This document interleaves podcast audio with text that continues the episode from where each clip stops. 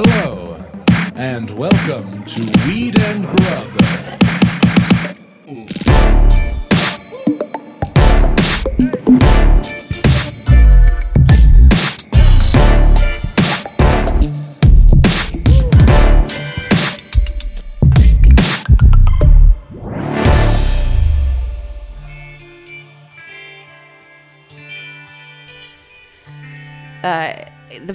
Panic was palpable. Nobody expects it. As soon as you walk in, you expect to get the breakfast you want. Starbucks, yeah, I mean, I don't love going to Starbucks, but when I do go, what I really appreciate is that it's, you know, consistency. That's how they've expanded. Like they always have all the things. And to walk into the Starbucks in the Tenderloin district of San Francisco and have them like totally spiraling and they're like, we're out of oat milk. We're out of almond milk. We have no sandwiches. We have no egg bites. Like they, they were Why barely they pouring, open? They were barely pouring coffee. I'm not sure.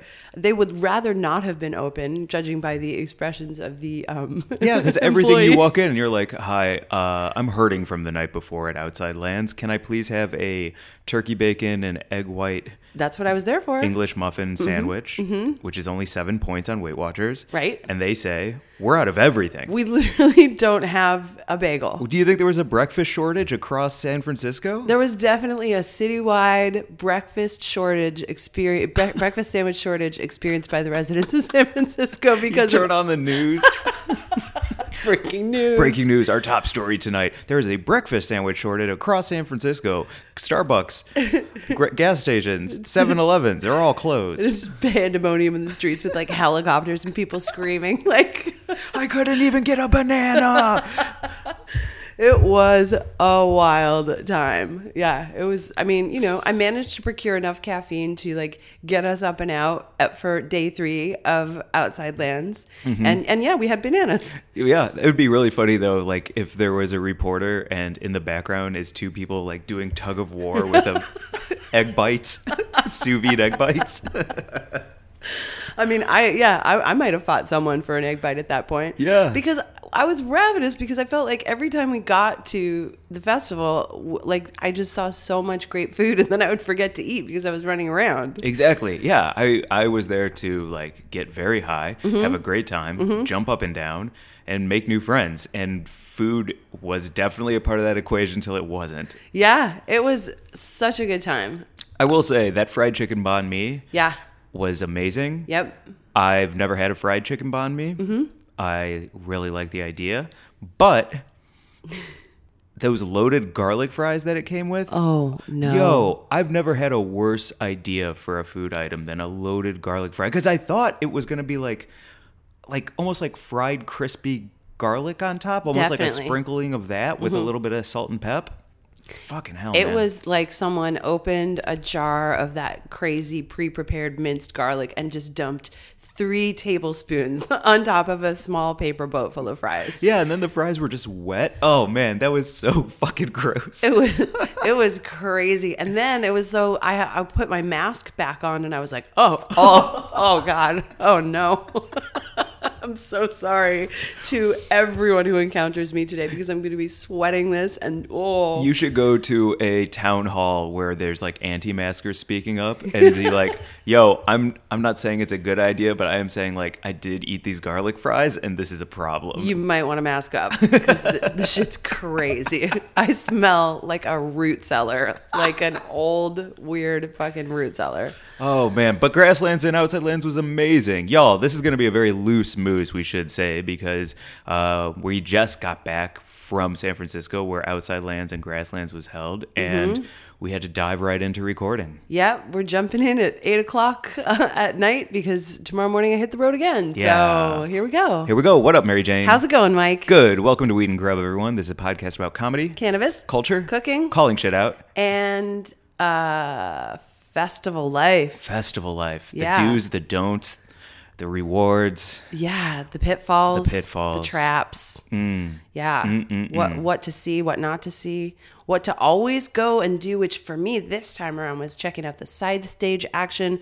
Which I mean, I think that's just you know something that people who love music always do at festivals is they don't necessarily go and see the headliner. They always just make sure they're seeing who's co- who's coming up, Yeah. who's being supported at those festivals. Like we saw Lizzo headline, and she was like, "The last time I was here, I was at two o'clock in the afternoon," and she got all choked up, and it was like fucking awesome. So it's just really cool to see people come up. And her set was unreal. Ridiculous. unfucking real. Yeah. Like the energy that she put out and got back, she got choked up, like you just said. Yeah. She was crying.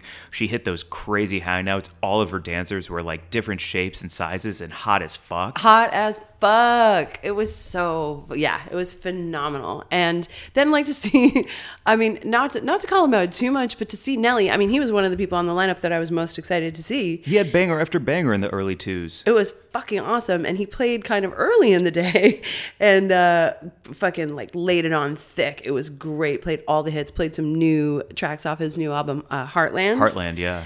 And uh, at one point, he he played a song, and I was like, "Whoa! I didn't know that Nelly did country." And then he was like, "That's right, 16, 17 years ago, before any of them roads, Man, I was doing this shit." And I was like, "Oh, Nelly, you're so insecure, sir.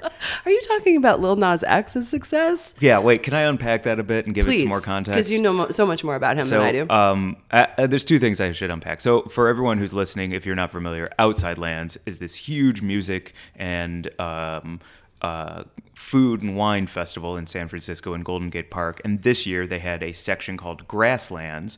Oh, and they had that in 2019 too, which Mm-hmm. was presented by Eaze. We'll get into Grasslands in a little bit, but Mm-hmm. it's just this huge music festival. So it was Lizzo, Tyler the Creator, Nelly, uh, J J Balvin. Balvin and then Roy Choi was there. So it's this like beautiful, ideal mixture of everything we love. Yeah. And so while we were there, we went to see Nelly, and Nelly stops in the middle of his set, and he's like, "Hold up, hold up." I was the number one artist, and I always will be the only artist who had a number one single. And then he went through like 17 different, like chart topping number one things, and he's the only one who has crossed over into country, R and B, rock and roll, l- like I think Latin, something like Mm-hmm. Yep, that. top 40, everything. Top 40. Yep. And I was like, fuck yeah, because I'm from St. Louis. And I'm like, fuck yeah, Nelly. Like, yeah, holding it down for the arch, holding it down for the Lou, because I'm from the Lou and I'm proud. But then he had to come in and start talking shit about Lil Nas X. And I'm like, dude, you still insecure? You own a basketball team. Why are you coming for the new generation? It was, yeah, it was definitely, I don't know, because I feel like part of that just had to chafe when they booked him. Obviously, fucking huge deal main stage, but time slot, like 3 okay, p.m.. Interesting. All Right. right. So All th- right. that is the part where Lizzo was like, last time I was here, I was at 2 p.m. and now I'm headlining here. Yep. And Nelly's like, I'm at 3 p.m. Yeah.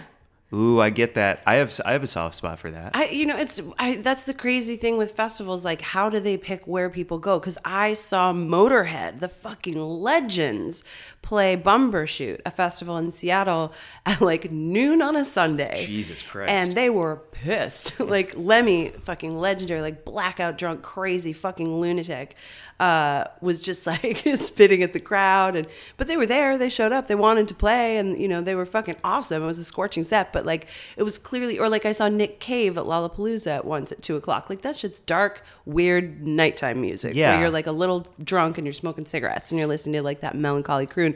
It's not like bright sunny day where people have their kids with those earmuff things on. don't yeah uh, don't get me started on that Yeah. do you what about a music festival that started at like 6.45 at night and went until 6.45 in the morning Yeah, I, I mean, would that be too crazy and then you just sleep all day and go do it again I mean, I think it would be too crazy for the infrastructure surrounding it. Like what I really appreciated about Outside Lands was that they kind of wrapped it up early so that they could get everyone out of that pretty residential neighborhood that surrounds Golden Gate Park and like, you know, everybody go home. And it was crazy. It was crazy to get home. Like we ended up hoofing it Yeah. a really far way to get out. So I don't think that a big city festival could go that late. That's just city ordinances. But fuck yeah, Burning Man all night long, you know, go Mm. Yeah. go until the sun comes up.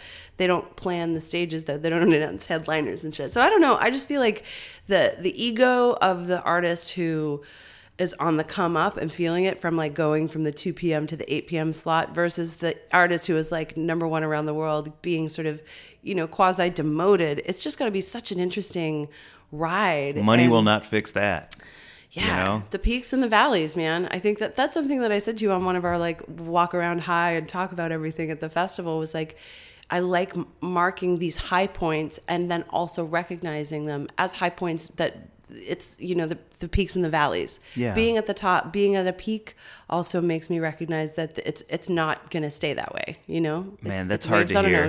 That's hard to hear. It is I'm hard gonna to be hear. honest. That's hard to hear because like our podcast is doing so great, and like Yeah. I got to perform at Grasslands, and it was like I fucking headlined a goddamn huge festival as a stand-up comedian. Yeah. and I did it at 4:30 to 5 p.m. before Tyler the Creator, who was on a f- not my stage, not by any means. um, but but like for me, it's like man, this feels like just the beginning. But if it's the end, and next year I'm like at noon, that's gonna be devastating, Mary Jane. but it's not the end that's what i'm saying it's the it's the that would be a, a dip on the way to another peak you know like you ha- i just last weekend before we went to outside lands i was commemorating my sister and the and the loss of like the most important person in my life that is a super super low then to go to outside lands and grasslands and see you perform and celebrate that with you and run around with you and be there as someone who was like you know just there to like capture the uh, event and blast it out to all of these people felt like such a high. And i was just like holding both of those in my head as i was very stoned. I was like that's a wild experience and also just such a great acknowledgement of how nothing is ever going to be great all the time. And also when you are at your lowest there's good stuff coming That's so beautiful. Can we stop the pod now? I can't add to that. That's It's- so fucking real, man. it, it I, yeah thank yeah. you That's amazing. I like I struggle so much with like just handling life day to day Mm-hmm. and I, I take everything so fucking personally Yeah. and and then that slows me down to the point of where i'm just like festering on this one notion that was completely out of my control to begin with so why is it hurting me so hardly or so Right. hard um but then to think of it as like well no that means there's a peak right around the corner like you had to get to the bottom of the next mountain to climb to the top of the next one that's how that shit works that's hard to hear but i i know it's true when you say it like that Well, the lows can stick around for a really long time. It's been a really, really, really hard couple of years, and that low has felt like a you know endless at some times. So, um, yeah, it's just like I, I feel like I'm a little bit over the all over the map right now because like we just come back from these three days. My, my brain is a little scattered, but watching Reggie Watts' set really made me think about it because he took the opportunity of his set. He was supposed to, uh, Marc Rebillet was uh, scheduled to perform and he had to drop out last minute because of an injury, evidently. Yeah, he was like, I cannot perform. I'm very hurt. I hope you're doing okay, Mark. Um, please come on the pod anytime. We love you. Yep. Um, and we were like, oh my God, Reggie, fucking amazing. So what a, what an incredible replacement. We went to see him. And of course, Reggie's the band leader on, um, Late Late Show with James Corden. yeah. And so so much of what he does right now is for that sort of like mainstream audience. And so he really took this set to just be a fucking crazy off the fucking map artist and a big uh, piece that he did was about kind of endorsing medical ketamine through this like really weird sonic landscape and it was so fucking cool and it was so weird and it just made me um, really feel how he was talking to all of us who struggle, who struggle with depression, who struggle with sadness, who struggle with shit being hard, and knowing that like it can be okay. There is a way forward. He's offering you an opportunity to look at it through this music. Um, I just thought it was really cool and beautiful, and also it's such a whole picture, right? Like he he painted musically a whole picture of uh, uh, someone who has a very rich inner life. Like I'm talking to you about something that's really hard and I'm wrapping it up in this really fucking weird song. And then right after the next song he did was like, It's been nice to see you and like a really hap- happy upbeat too. I don't know. It was just really neat and it made me um, in my very high state think again about those waves. Like we crest and we crash. Yeah. And it's it's it's that's the cycle over and over. And um I don't know. It's just good. It's good to have a little perspective about it because the crash has felt really rough. Yeah, and everybody has gone through crashes these past couple of years. Yeah. Like people have hit brick walls at full speeds mm-hmm. and had to stand back up and try and dust themselves off. Yeah. it's impossible. I think the other really cool thing now that you're, I'm thinking about Reggie Watts' set is as he was endorsing medical ketamine and talking about how it's really changed his life and done all of those things.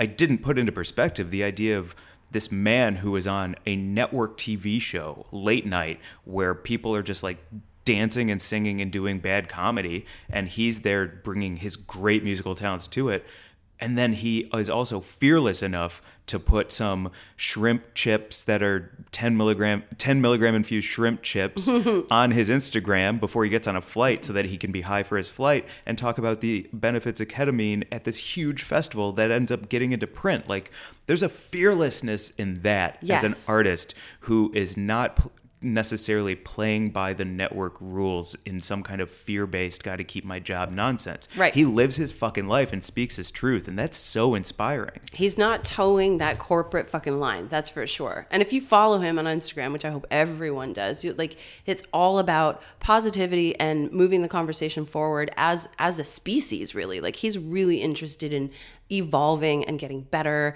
using technology and through um, medical psychedelic therapy and fucking weed and whatever it is that takes it to get better. And he's not going to like you know hew some line about like oh I can't talk about this stuff because it's not accepted. I don't want to get in trouble with the Yeah. the boss, the head honcho, some yeah. bullshit. Yeah. It's fucking great. He's, I mean, yeah, he's amazing. So it was such a fucking cool experience to see him up there. Just like, I mean, I, I don't know how many fucking 20,000 people in that field. It just felt like crazy amazing. I looked around and the smiles, plus, he's so funny.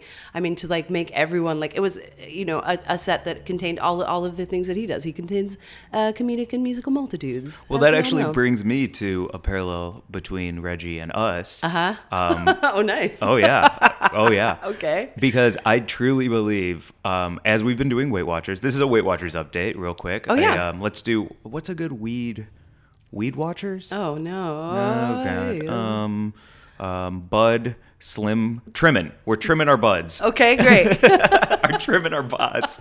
It's just you. Oh, okay. You know yeah. what I'm saying? Trimming our buds. Yeah, I we're get you. trimming our buds. Nice. That's our Weight Watchers update section now. Okay. Trimming our buds.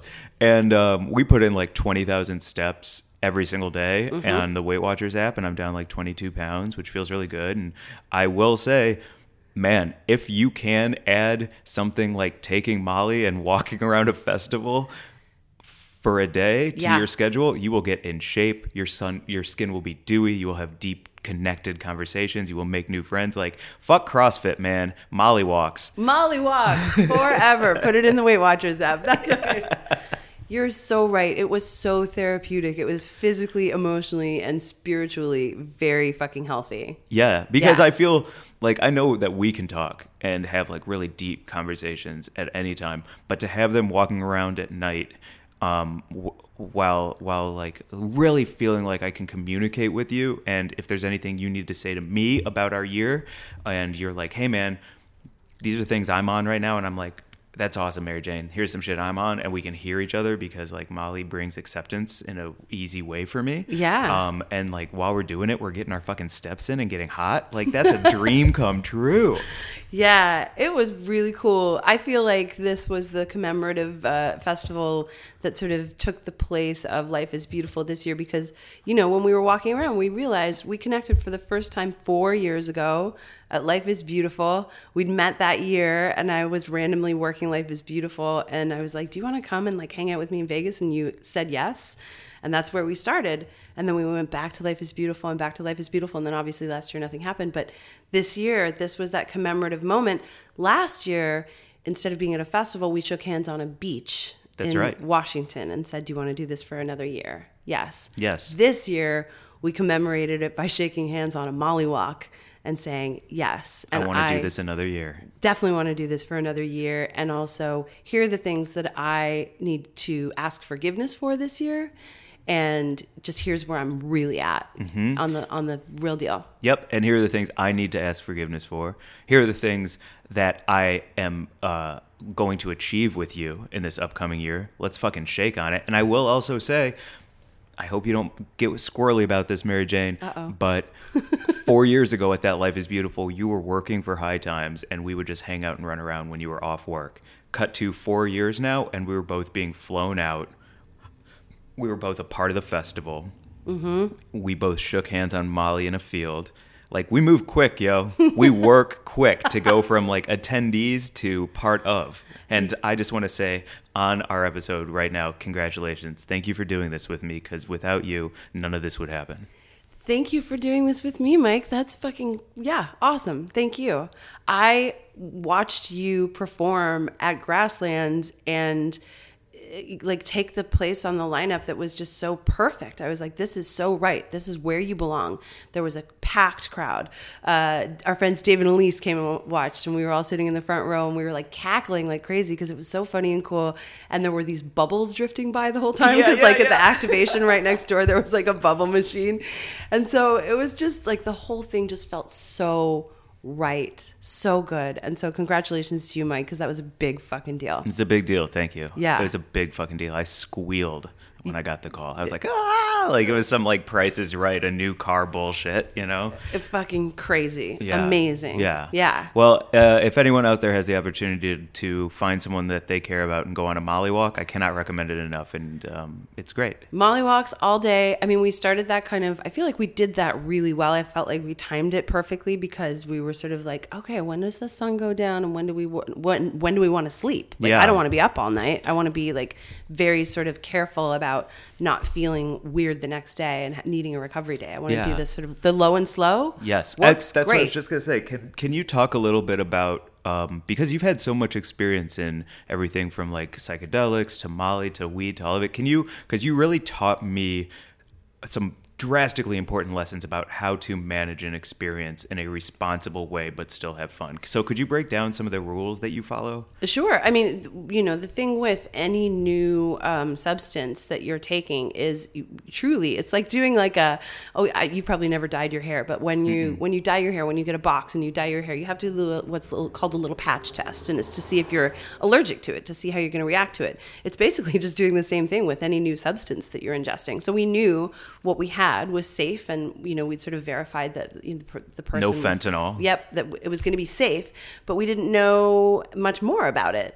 And so it was just like taking that tiny little bit and waiting for an hour, empty stomach, water, no alcohol, all that kind of stuff. And then- you checked your your phone. Yep. I ta- I really check like all of the sort of things. Are we in a good place? Do we have everything we need? Have we sort of set ourselves up for success later? Uh, do we have a battery pack if your phone dies? Do you have gum? Do you have you know just all of that, all of the things that you need for comfort and to keep yourself you know happy? And then yeah, take a tiny little bit, check your watch, drink a bunch of water, give it an hour at least, and then once you've assessed how you feel, go from there.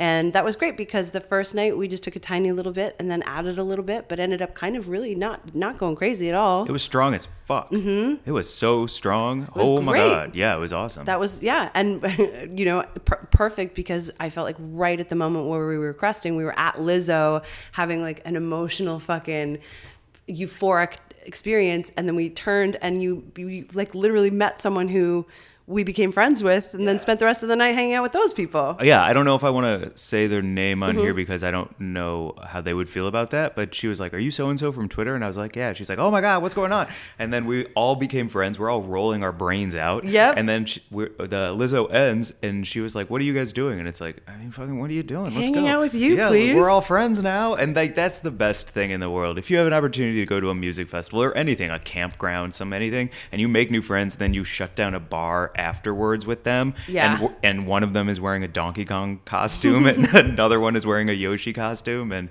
uh, it, and and yeah, I think that's the part for me is like reconnecting with you once a year to reset, re-intention, and revitalize everything, and then making brand new friends. Yeah. And whether you reconnect with them or not, in that moment, it was exactly right and exactly who you should be hanging with because all is good in the world. I think that yeah, you saying that just makes me think about like I kind of want to reiterate the experience that you can have with Molly. You know, when you know that that Molly is going to be clean and safe, you can use it intentionally to have like a healing restorative time. It doesn't have to be a thing where you go crazy and feel terrible the next day. Yeah. If you take it really seriously and intentionally, it can be this very connective, therapeutic thing. Even though, yeah, we're running around at a music festival and we're, you know, having drinks and stuff, it's it was still very fucking therapeutic and healing for me. And that's how I like to treat it. I do take it seriously because that kind of reset that we just had is as important to me as all of the other things that I do.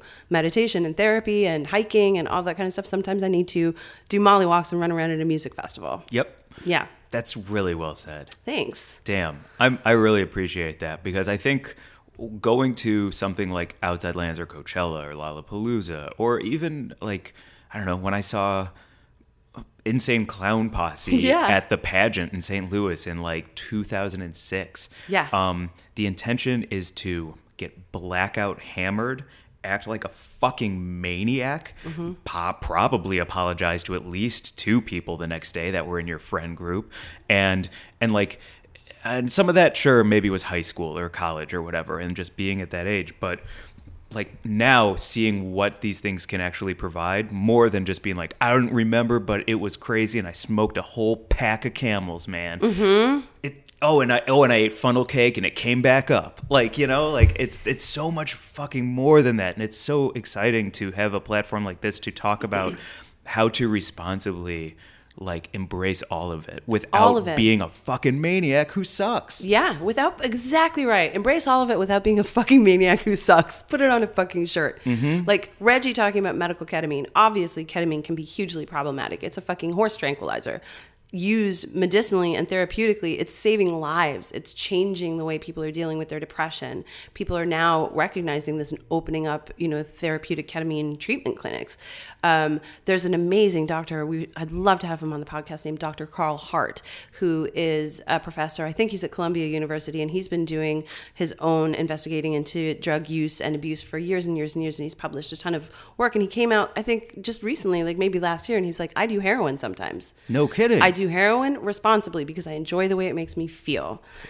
It's Wait, was he? A, he was a teacher that came out. Did he? There yeah, was that he- teacher. He's an African American like, professor. Yes, yes, yes. yes. um, in New York, and he's fascinating. And it's just, it's really, it has to be a part of the conversation because. So Jessica Simpson today posted a picture of herself four days, four years ago today. She got sober after she hit rock bottom November first, four years ago. Okay. And she posted a picture of herself, and it's just like this is what it looked like that day. This is how fucked up I was, and this is how sad I was. But she pushed back against the idea of alcoholism because she's like, it wasn't the alcohol, it was me. I had to fix some things about myself, and I was using alcohol to medicate. My therapist has really talked to me about this, about how, you know, the idea of being an alcoholic, obviously, you know, some people have just decided to sort of face that themselves and say, I'm an alcoholic and I can never drink again but you know using alcohol to over medicate is just really common when you've suffered from trauma. And it's not the alcohol that's the problem. It's that you're suffering from pain and trauma. So all of these substances that medicate or change your consciousness your feeling your you know what you're going through really has to do more often than not with what you what you need to fix inside yourself. And if you're abusing those substances it's not obviously there are addictive drugs. Obviously, there are terrible situations with people getting hooked on meth and opioids and all that kind And of they stuff. They will ravage communities. Absolutely. I'm not trying to say that addiction isn't a real thing, but the root of addiction is a societal issue much more than it's the drug issue more often than not and i think that that's what we really need to talk about and look at you know like the the fa- we've talked about on here before the famous um, study that was done was called Rat Park. Um, many, many years ago, there was a, a, a psychologist, I believe, who took rats, put them in a cage, gave them nothing but water with heroin in it, and they would drink it all day long and get super fucked up. And then he gave rats a really nice cage where they had a bunch of shit to do and beds to play, play in and wheels to run on and the same heroin, and they didn't use it nearly as much Because they had things to do. because they had shit to do and ways to be happy. So Mm-hmm. obviously, if you're in like a community where you're economically fucking disadvantaged and you don't have the shit that you need to be happy and live and opportunities and all that kind of stuff, yeah, maybe you're like abuse drugs and fall into a hole. But there's also a way to use many of these substances uh, medicinally and, and to be happy and responsibly. and responsibly. And obviously, we talk about weed on here all of the time, and that is a huge part of it as well. But I'm so about Molly, mushrooms, ketamine, you know, LSD, ayahuasca, all of these things. They're he- in a lot of cases they can be healing modalities.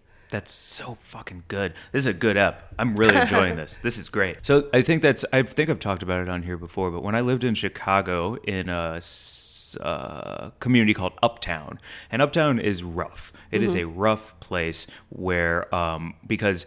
Uh, I think just like everywhere, gentrification just moves the problem around. It doesn't actually fix anything. So like all of a sudden, like the all this homelessness that used to be in Boys Town, but then they were like Boys Town needs to be way safer because it's right by Wrigley Field. Let's build it up and move all the homelessness to or unhoused to Uptown. Mm-hmm. And then so that's when I was living in Uptown. Rent was cheap. It was very dangerous. It was not a good place to be. But I remember that it even got worse. And when I was like, we got to get out of here, and I needed to move out of there is Mm. when they took all of the basketball hoops down in all of the parks Wow. because the cops were saying this is where the gangs are, this is where the drug sales are, this is where everyone's shooting up because this is a place that people can congregate and do illegal activities. And so they got rid of the basketball hoops. And then there was literally nothing more to do, and arrests went up that year. Um, I think burglaries went up like 120%. There was like a kid who lived on my block that I knew, and all of a sudden he was gone because he was in jail. For, and it's just like you getting rid of those basketball hoops instead of leaning in and maybe making a garden next to those basketball hoops, and maybe making a jungle gym, and maybe like building infrastructure instead of taking away the thing so that you can like just fucking throw people in jail. It was devastating to watch it unfold. Wow. Yeah. Fucking wow. Yeah, exactly. Like, you know, put in a community garden and invest in the people who need things. And maybe then that will, that will, you know, help curb the scourge of whatever it is that you think is, you know, the drug problem. Mm-hmm.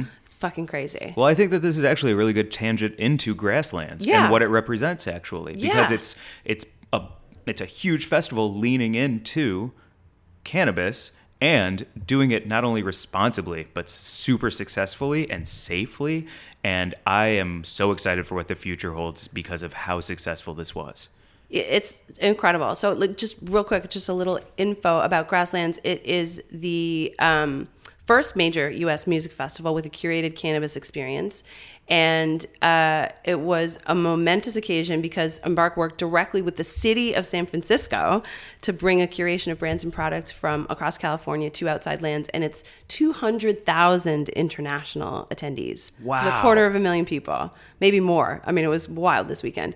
So Embark, uh, who had us as as their guests to run around grasslands and have a great time, um, was the cannabis concessionaire that sort of ran grasslands. And the coolest thing was that they basically kind of set up like a bodega shopping experience with all these different pop ups and activations with different booths, like Pax, um, Cookies, jetty Lowell, extracts, Jetty, Yep. Eaze, and then some local flair. well, that's the thing. So they got. Um, hang on a second. I want to pull it up because they they made sure that. So there there's a large festival that will go unnamed right now. Uh, a large music producer that just released. Um, their own brand of weed to sell at festivals, which is you know all all wonderful and good. But they created their own brand to white label and then sell to attendees. So there's no other cannabis companies that are coming in to provide anything to these festival goers. I don't know how the weed is. I haven't smoked it, so I don't want to talk shit about it. But the people who are sort of in charge of that experience, I think, don't know a whole lot about cannabis or the cannabis community.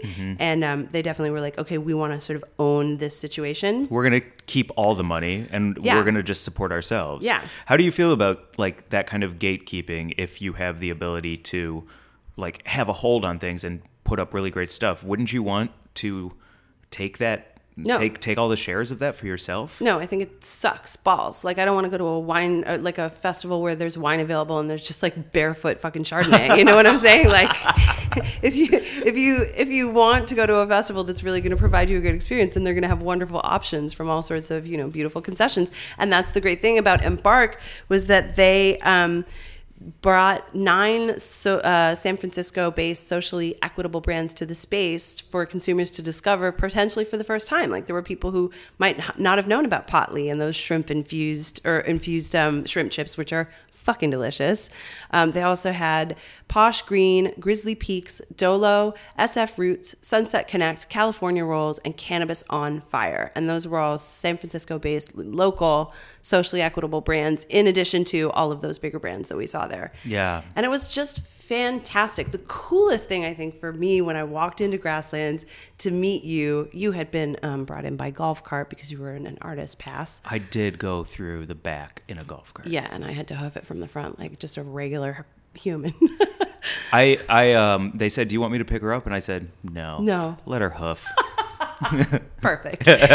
but I walked in. Number one, the security so tight. Mm-hmm. You had to show all of your proper wristbands and credentials like five times. They were very serious about it. Yeah. And then you walk in and it was quiet It was clean. There was no alcohol, No alcohol, no trash anywhere. no litter Anywhere. anywhere. Not even like a, a like no no cigarette butts, no joints on the ground, no cups, no anything.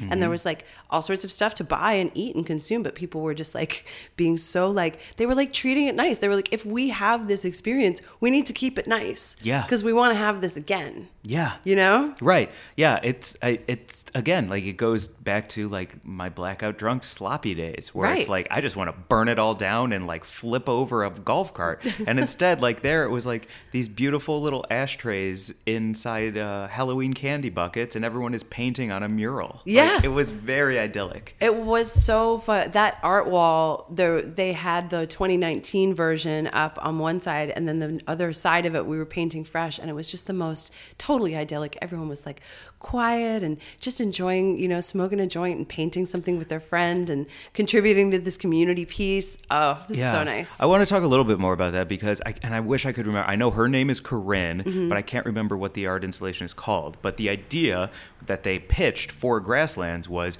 a uh, thirty foot um white canvas and then Mm-hmm. you can just come up grab a paintbrush and there's all these colors and all these palettes and you can just paint whatever you want on this wall. And the idea is that as the three day festival unfolds more and more people paint more and more people write their names. We wrote weed and grub. We'll post a picture on our instagram for this episode of what we did. And the therapeutic peaceful aspect of that coupled with no dicks being drawn on that mural was mind blowing to me.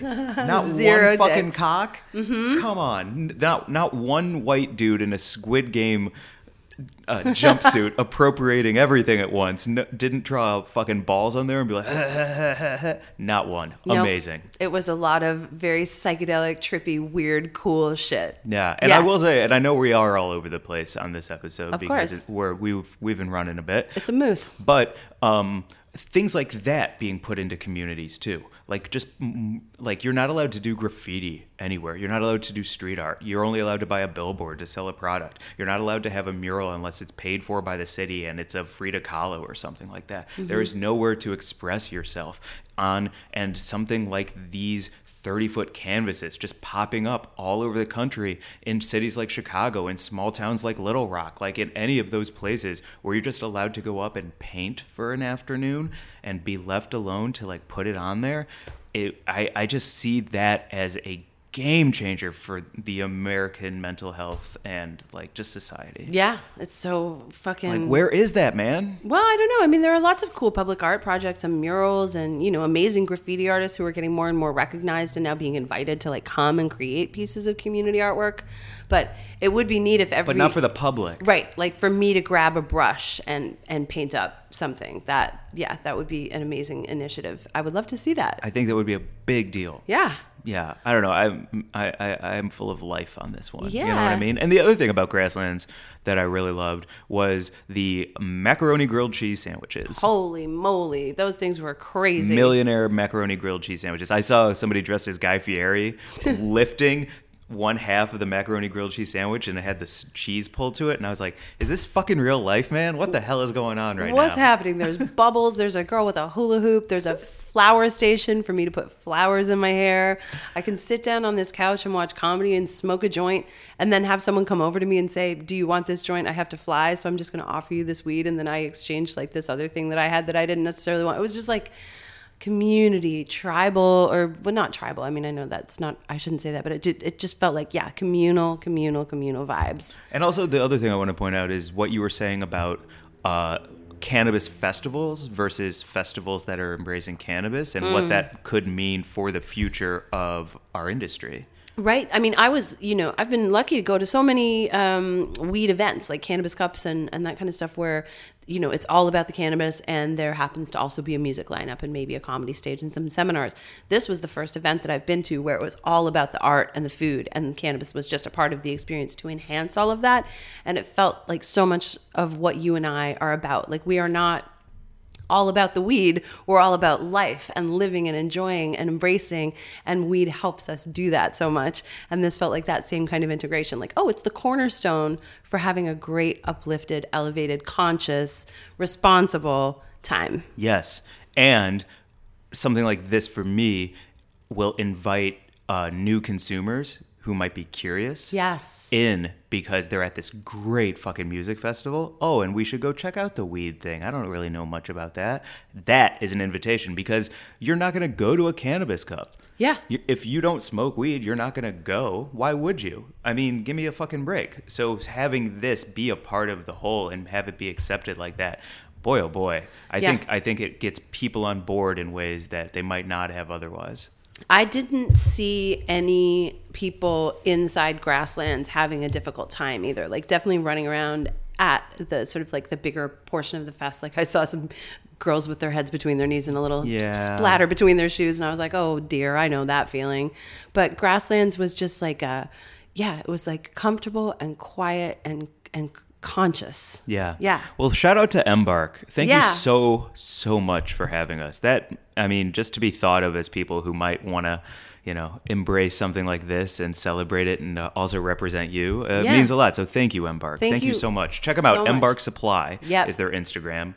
That's And, their uh, Alameda store. I think they also have other accounts, but that's the one that I got when we got picked up. I went to the store in Alameda and I got to go on a little shopping spree and pick out a bunch of delicious um, edibles and pre rolls. I got a new flight of the Phases pre rolls that I'm really excited about. It's like day to night, different. Um, Well, let's smoke a night. yeah, perfect. Let's smoke a night. Yeah, let's okay, do it. bet. I'm gonna eat an edible to the face, and then I'm gonna eat a burger to the face, and then I'm gonna put a pillow on my face. Wait, you're going to put it under or over your face? I'm gonna put my face. I'm gonna do one of those like full flops into the pillow, where it's just like face. um, I also uh, wanted to talk about the um, VIP experience, Yeah, the VIP. the VIP. What's up with that? Listen, I don't want to go into a bathroom that's not a VIP bathroom anymore.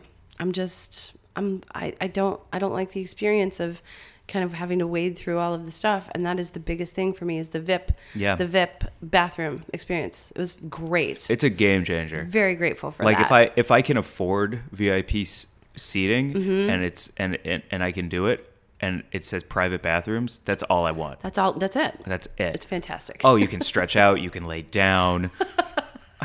Inside every porta potty is a guy who like stands there and hands you a towel. Nice. Yeah, it's Yeah. very elegant. Gum, mints, glass of wine. You have to say excuse me as you get in, get out, and then he has to sit on your lap, but it's worth it.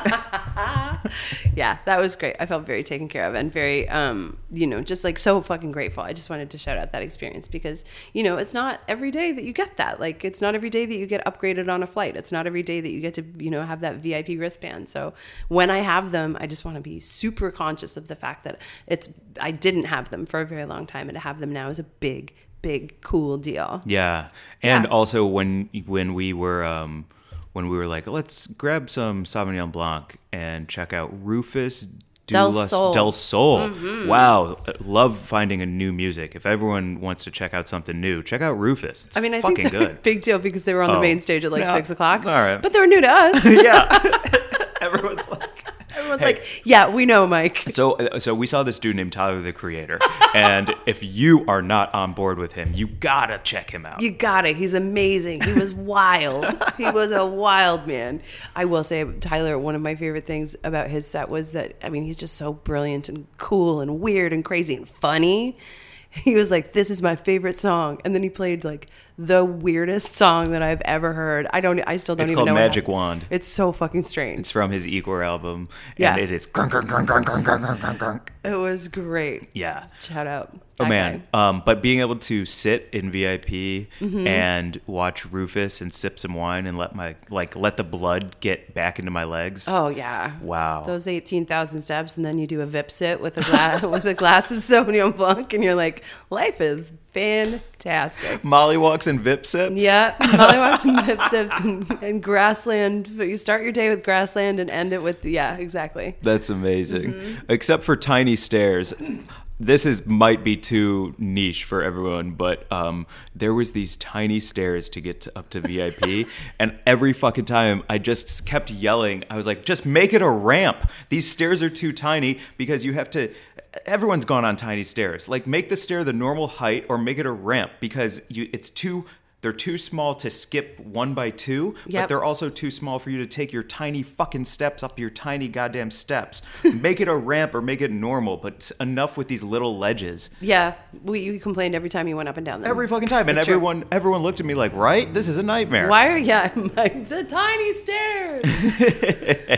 um, send us your pictures of your tiny stairs at Weed and Grub on Instagram because that's my biggest complaint: garlic fries and tiny steps. Garlic fries and tiny steps, Molly walks and fucking Vip sets for the win. Furious about it. We should get to some news eventually. Okay, but first I got to say though, we met a hero of ours who we are dreaming of having on the podcast, and that was the coolest thing. Chef Roy Choi. Choi. Woo, mama. Yeah, he had this amazing thing on the um, gastro stage experience, and uh, we went down and like hung over the fence, hung over the rail, and he came down to say hey to everyone, and we got to say hey and snap a pic, and it was just fantastic. You should talk a little bit more about your connection with him.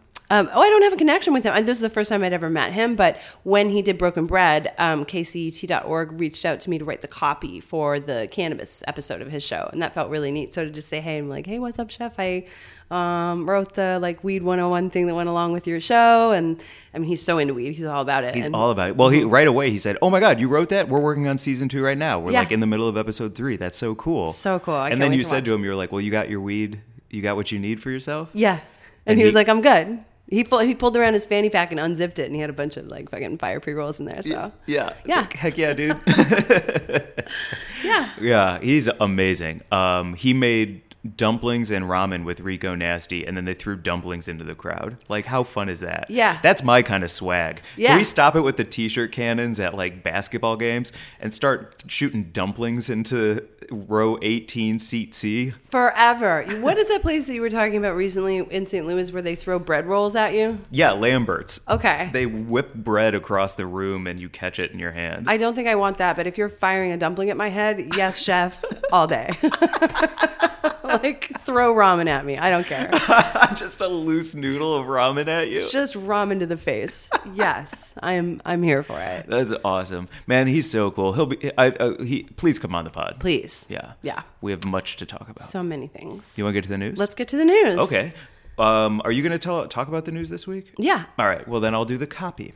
Okay. The Grubla Gazette is presented by OCB Rolling Papers, the largest rolling paper brand in the world, crafted naturally since 1918. OCB offers a full line of plant to puff papers made with sustainable fibers farmed from within a 500 kilometer radius of their facility in France, which is powered by 100% green energy. In 2020, OCB rolled out America's first ultra thin, slow burning bamboo rolling papers and cones. They're even burning, no tear, GMO free, and vegan. Not all rolling papers are created equal. OCB offers a premium smoking experience that we call Harmony on High. Ready? Ah.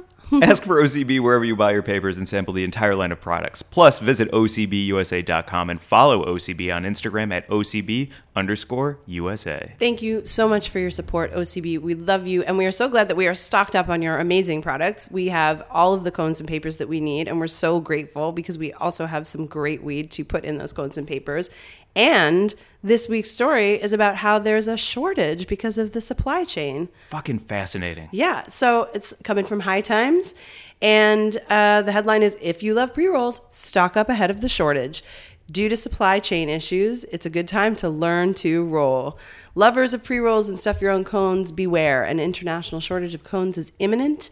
Um, and the story goes on to say that basically cones were invented. Um, 20 to 30 years ago by a Dutch guy who opened one of the first facilities in Indonesia. And since then, the cones are almost exclusively manufactured in Indonesia, with um, some also in Europe and India and China. But the majority um, of rolling papers come from these factories, and that the supply chain has led to, you know, this You can't get them. yeah, this global shipping slowdown. There have been factory closures and work stoppages because of the pandemic. So there's a backlog in production and order fulfillment, and uh, international demand for cones is rapidly increasing. Sure, of course. So this uh, sh- shortage is, is probably coming to a dispensary near you. So yeah, stock up and um, Get some OCB. Yeah. Also, I think it's really interesting that, um, like, thinking about things like cones and pre rolls and things coming from India. Is that right? yeah. or You know, Indonesia. Indonesia? The, the, these factories that this story is about are in Indonesia. Yeah. Well, it also makes me think about um, if there's enterprising people out there to do job creation here in the states. Right. Like this would be the time to start your cone company because they're needed and nobody can get them. So this is uh this is another like but bludgeoning, bludgeoning, Burgeoning. burgeoning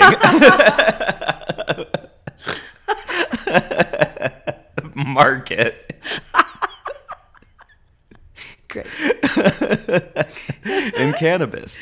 Yeah, I mean that's the thing about OCB. Everything that they make is produced in in their facilities in France, which is really neat. And they employ. I'm I'm hoping like a, a lot of people who you know rely on that locally. Absolutely, and they're all hand rolled too, right? This is like not machine machine manufactured. This Well, is all done by people. That's the thing. Yeah, the cones the cone supply has not been fully automated. It is do, really does rely on the human workforce, which is you know a good thing.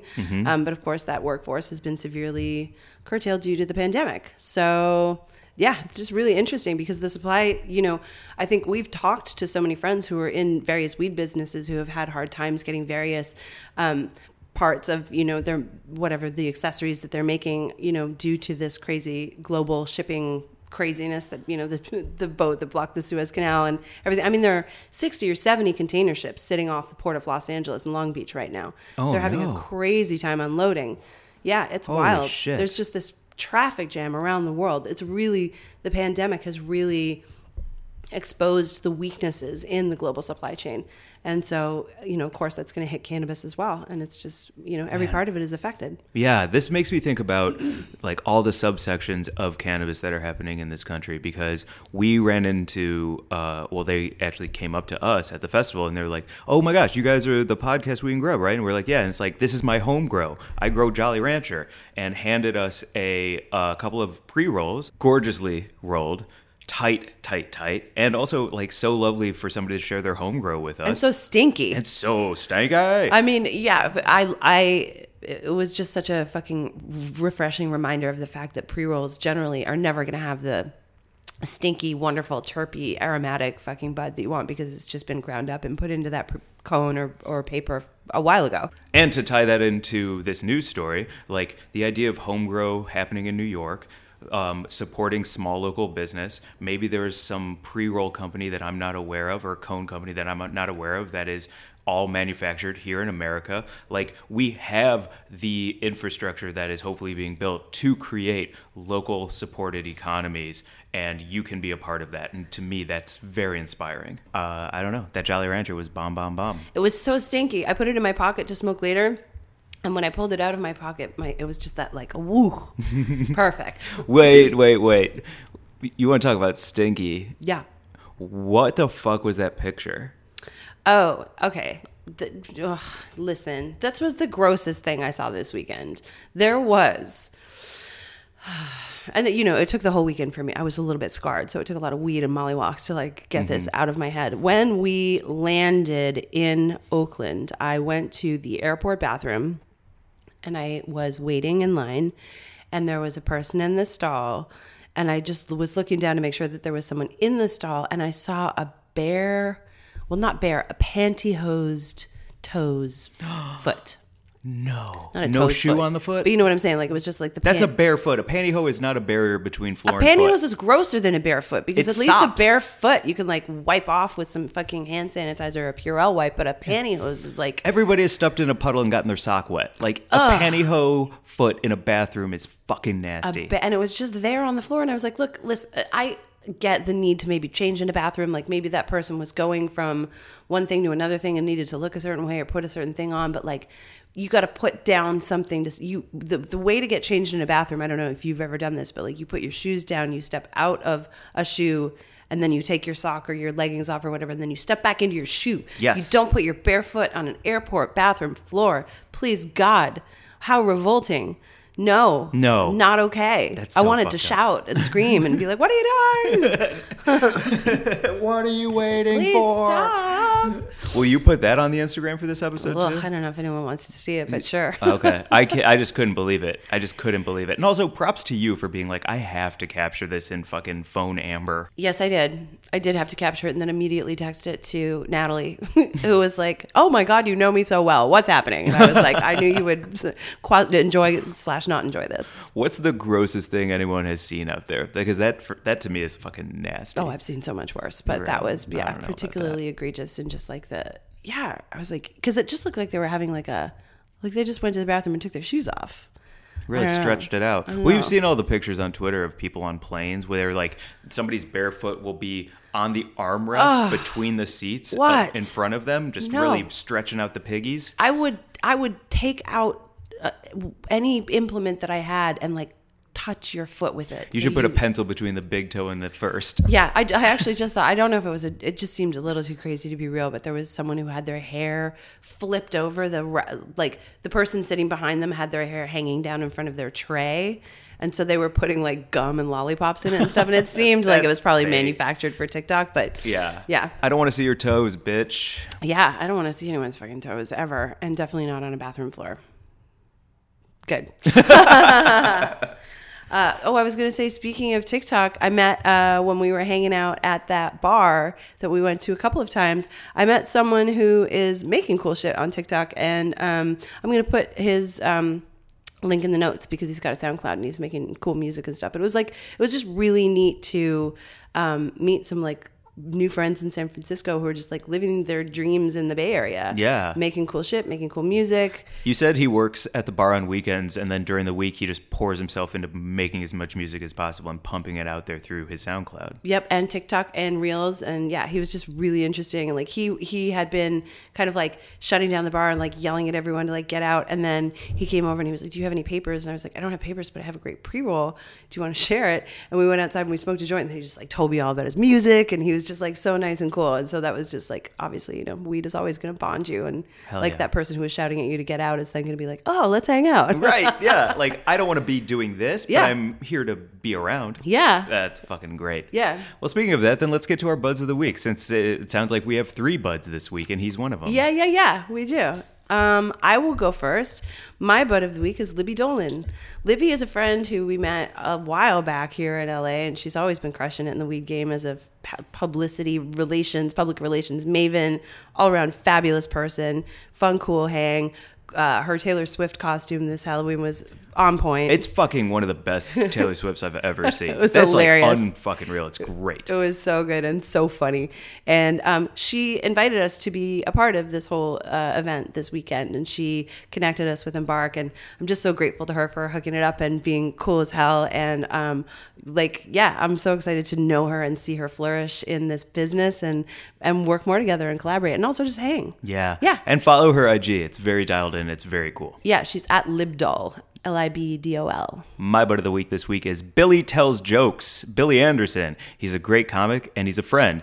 He hosts the Gateway Show, and the Gateway Show was also a part of the Grasslands experience at Outside Lands. The Grass um, Gateway Show is where comedians stay sober all day, do 10 minutes up top, then there's an intermission, and then we all get high out of our mind and do another 10 minutes super stoned. And it's very fun. It's one of my favorite shows. I've gotten to do it everywhere. And for it to be invited not only to be a part of Grasslands, but I think it's going to be a part of San Francisco Sketch Fest. And he has just like poured everything into believing that this show can do what it does and for it to be accepted into a festival like this by a great guy like him is such a big deal so i just want to shout him out so follow at billy tells jokes and if he's coming to your city definitely go watch him Definitely go watch. Always, the Gateway Show is one of my favorite shows.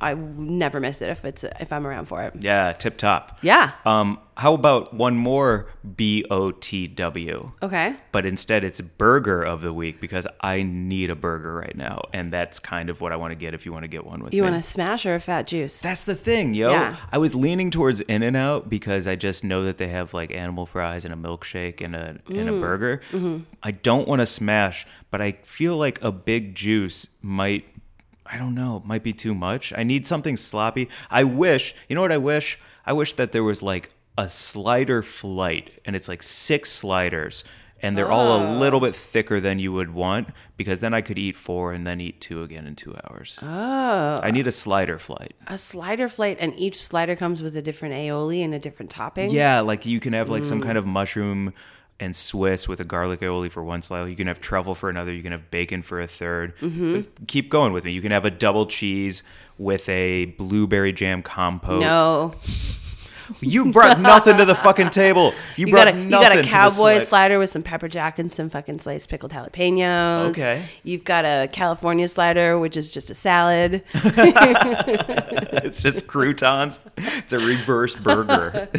I'm going to Newfoundland uh, this week, uh, and it is. I'm the food is. I'm just not sure what's going to happen to me. well, what I mean, uh, so you've talked about seal flipper pie on here before, Yeah. but is this like remote Alaska where you eat like a seal eyeball and people will, you know, like kind of gut a seal on the floor, like I saw on Anthony Bourdain, No Reservations, and everyone is just kind of like eating it? Is that what Newfoundland is, or is there more there? There's definitely sustainable communities and sustainable sustainable fisheries that live off the land and hunt and fish. That was not how I grew up. I'm a townie, Mm-hmm. meaning I grew up in St. John's, the city, and um, you know my dad fished, and we would definitely like you know go out and get fish and cut them up and eat them ourselves. But eat them ourselves, I'm not making sense. I need a burger, but um, no, I'm excited to report on the culinary scene in St. John's because when I left it was pretty limited. You know, going out, my family going out for dinner, we would go to India Gate, which was this fantastic Indian restaurant, but there weren't a whole lot of really good places to eat.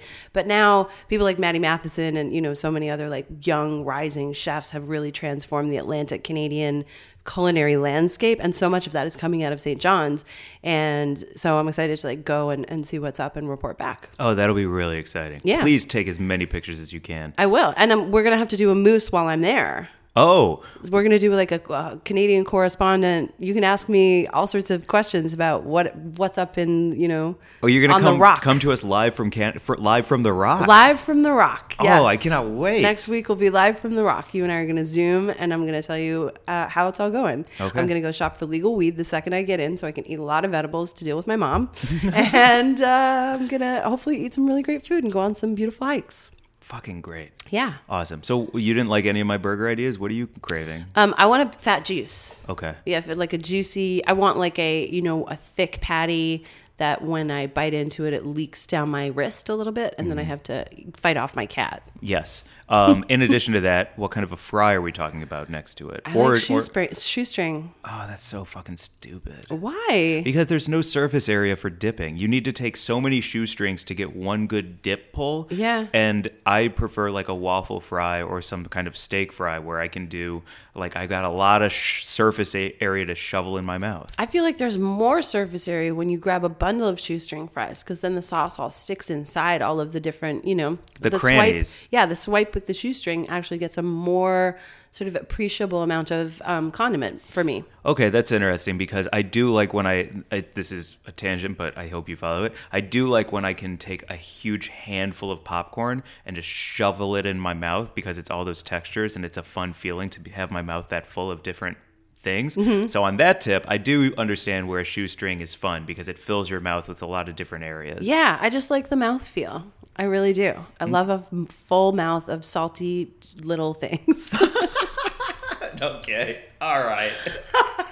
all right. okay, I think we're good. Oh man, uh, thank you so much for a truly beautiful weekend, Mike. It was very special, and I um, will like use it. it. My tank is full. I My will tank is full, sail too. through the next month or two. We want to do this for another year? We shook hands. We shook hands. All right. Yeah. All right, everyone. You got another year of us. Yay. Thank you everyone for listening. It's, you know, truly my greatest pleasure to hang out with you every week, Mike, and talk to you. And I'm so glad that people tune in. We love you all. Please write to us. Follow us on Weed and Grub. Our Instagram is back up. Uh, email us at wg at weedandgrub.com with questions and comments. Leave a And review. Leave a review. And um, yeah, we love you. Love you. Bye, everyone. Bye.